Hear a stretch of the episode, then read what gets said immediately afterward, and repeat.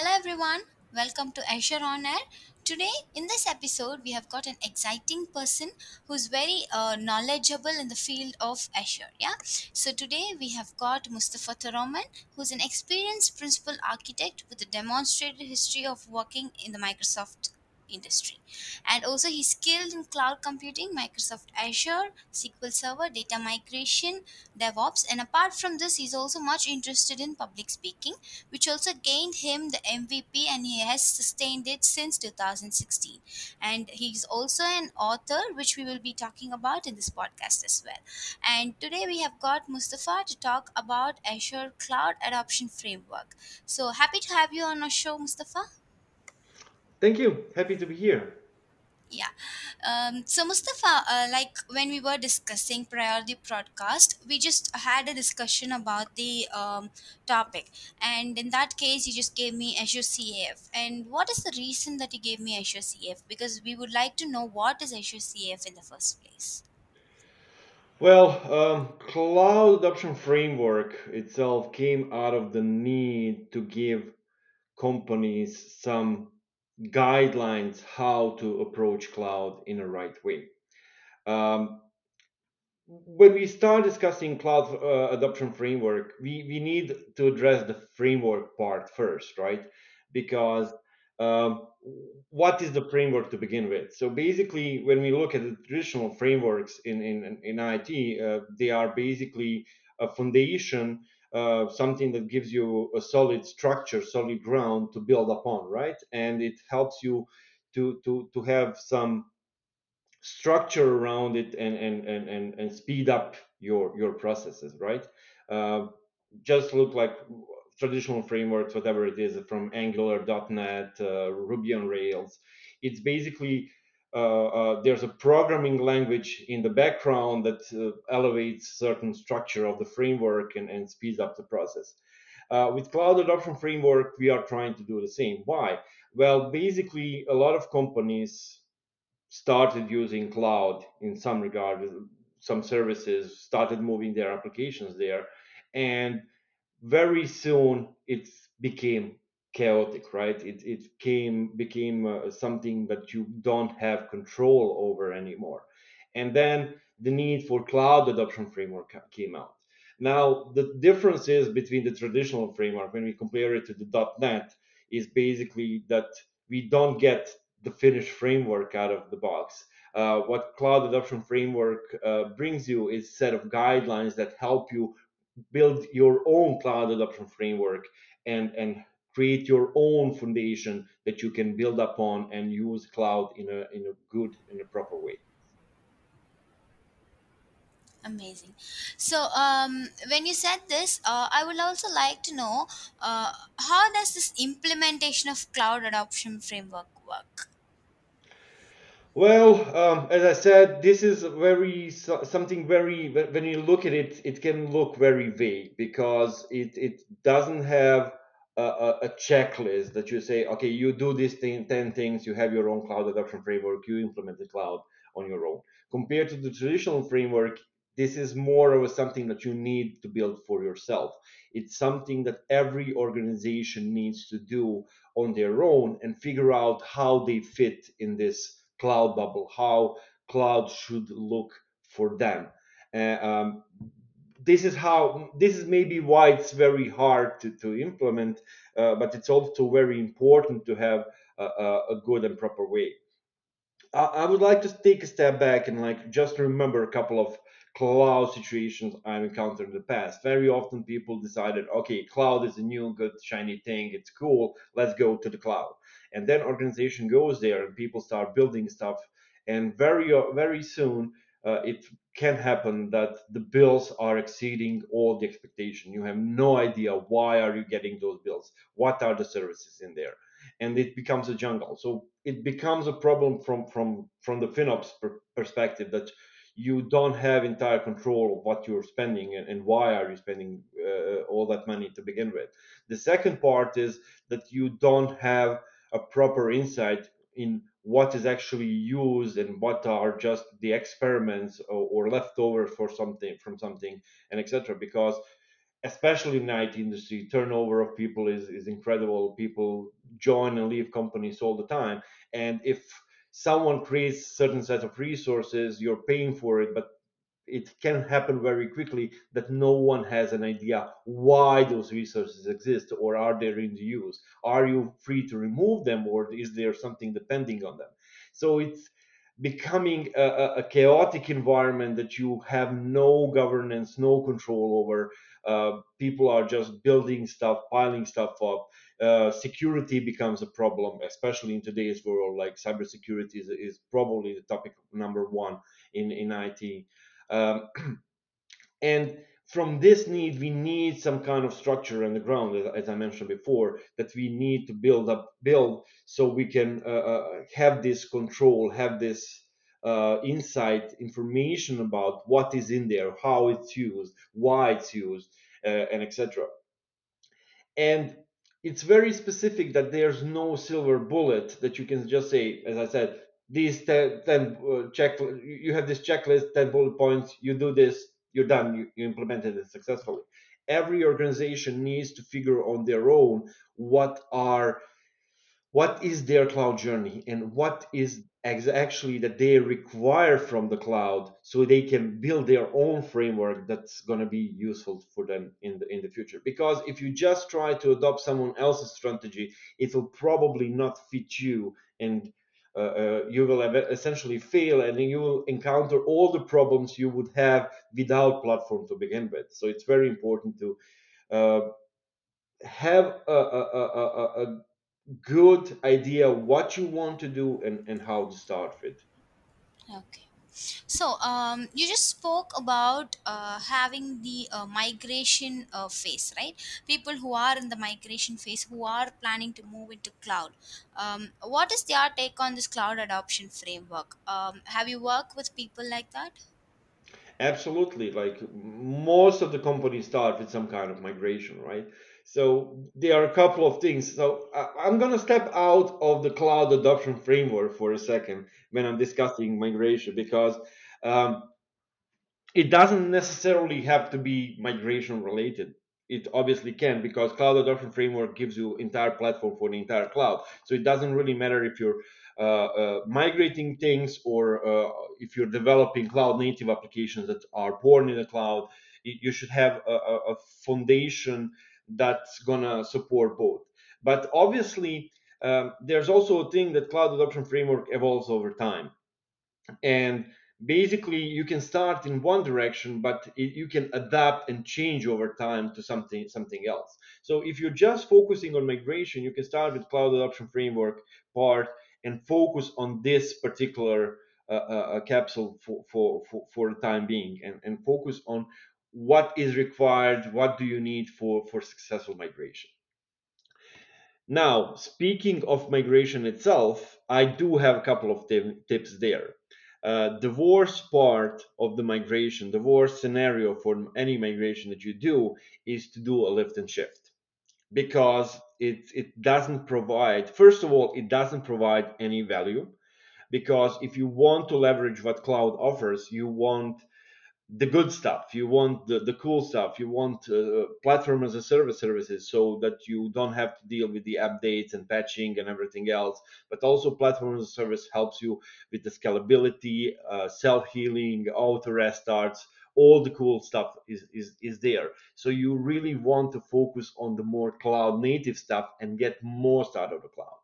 Now vir- running virtual machines as i said lift and shift is the last option, but still there are better and worse options in there as well. If you do a lift and shift, you basically collect all the garbage and all the issues that you had on prem and move them to the cloud. So you are end up with the same mess you had in your on-prem data center in the cloud. If you are forced to use virtual machines and there's no other option, because it is a scenario sometimes it's uh, it's speed and time uh, that's pressing you. you need to get out of data center very quickly so you need you don't have time to re- re-architecture everything refactor applications etc then it's still fine you, you can use a virtual machine as a first stepping stone but you need to keep in mind that you need to go cloud native uh, along the way. You, you you should not have that as a as a long term solution.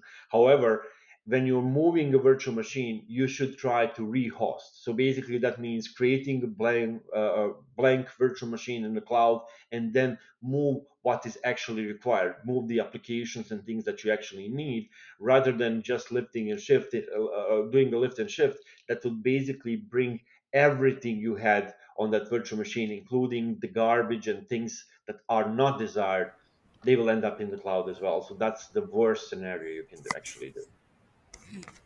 So, uh, in that case, like we just spoke about uh, how it works for the people who are moving into Azure, then um, I would also like to know uh, currently in the market which specific domains are more into the CAF category, who are adopting this more. Well, um, currently we are seeing a lot of traffic there. A, a lot of companies are there. Now, when we look at the cloud adoption in general, we've seen that small companies were more inclined to do that in the past. And um, they also rushed to the cloud. They didn't have any any proper uh, proper way of doing things, and they desperately needed cloud adoption framework because it was a jungle out there and, and they had no no control over their uh, environment. Um, compared to to them, uh, enterprise companies uh, are more um, careful when doing stuff, right? So there are a, a lot of enterprise companies are stepping into the cloud. A lot of them use it in some extent, but uh, um, they also are relying to build a cloud adoption framework before doing anything serious. So I, I think everyone and and uh, all the industries, all the sizes of organizations are working around it. I just think the motivation and the way they do it is a little bit different. As I said, smaller companies are already there, but it's a mess. So they need cloud adoption framework to fix them, to help them gain control of what they have. Whereas um, enterprise organizations are more focused on creating cloud adoption framework before they begin their journey and and and and, and put, start putting serious workloads uh, workloads that their dep- business depends on uh, in, in the cloud. So, so that's that's a lot of information that we had for the domains that are using it. And i would also like to uh, understand if there are any tools that would contribute to this specific uh, cloud uh, adoption framework yeah there there there are several things that can help you uh, uh, to, to to address that question i need to take a step back and and and look at a couple of steps that we need to do for the good cloud adoption framework uh, uh, adoption. Uh, so cloud adoption framework, if we, if we want to do things the right way, we need to define a strategy. Uh, we need to define why are we going to the cloud uh, to begin with? What is our business justification? Because I've seen it many times that companies just decide to go to the cloud they said, okay, everyone is doing this. Let, let, let's go. Let, let's move. Let, let's do it ourselves. Uh, and then it fails because you don't have a, a, a good, solid understanding on what you're what you're doing and why you're doing it, doing it for in, in the first place. So with the cloud adoption framework, uh, we need to understand what is our business justification, what are the issues that we are trying to resolve, and how will we resolve those issues by moving to the cloud. It can be many different things. Like cloud offers so much possibilities, but we need to be aware what are those possibilities and, and, and understand how they can help us improve our business. And then when we know what what we are trying to achieve and we have expected outcomes, it's it's it's it's a good strategy and, and a good move to go to the cloud. But it doesn't end there. We need to have a proper plan. How are we going to do it? how are we doing this and, and how should we align all our uh, uh, uh, uh plans and outcomes how to do it we also need to get ready just moving stuff to the cloud is is is is is, is uh, is, is going to be a fail if we don't have everything ready to begin with. We need to get people ready. We need to upskill our, uh, uh, our our people. So is when we decide to go to the cloud, is our IT department ready? Do they know how to use cloud? Do, uh, do they have any cloud skills? It's very important. It's also important to address uh, processes and, and changes and everything because how we did things in the on-prem data center and how we're doing it in the cloud is going to be very different. So we need to adjust our processes to reflect cloud way of doing things. And then we can start discussing adoption phase where we migrate, innovate, how do we implement those things. And finally, at the end, we need to have, have ability to govern and manage everything that is in our cloud. So to achieve those goals, uh, there are several very cool tools for, for from Microsoft that we can use. First one would be Cloud Journey Tracker that uh, can help you identify your cloud adoption needs and uh, uh, give you some kind of recommendations on what you need to do. There's also strategic migration assessment and readiness tool to uh, help you get prepared, how to implement cloud migration at scale, how to how to uh, uh, adjust your journey, and finally we have a governance benchmark that can help you identify where are your gaps, what do you need to improve in order to have a full uh, governance and, and, and ability to manage your your cloud cloud uh, environments. Okay, so uh, that's that's a lot of information that we had for the podcast regarding the uh, uh, Azure CAF, its implementation, uses, and where it's been uh, very accurate for your adoption framework. Yeah, and then followed by that, we also got to know that you are uh, an author of an award-winning book. Uh, can you just explain us about your book? Can you give an intro about it? my author career started a few years back uh, when I got a proposition to do a book uh, that was called Hands on Cloud Administration in Azure. Uh, and it was a, a, huge success, and it gave me a huge uh, push uh, and, and motivation to continue doing that. Um, to continue writing, to continue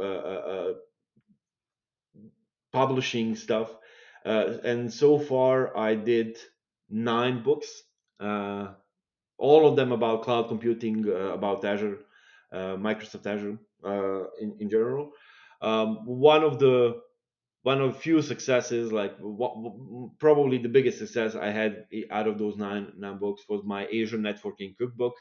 Uh, that was uh, initially it was published by Packt, Packt, Packt, uh, sorry Packt Publishing, uh, but um, after some point, it was uh, uh, publishing rights were acquired by Microsoft, who gave the book out for a free download and.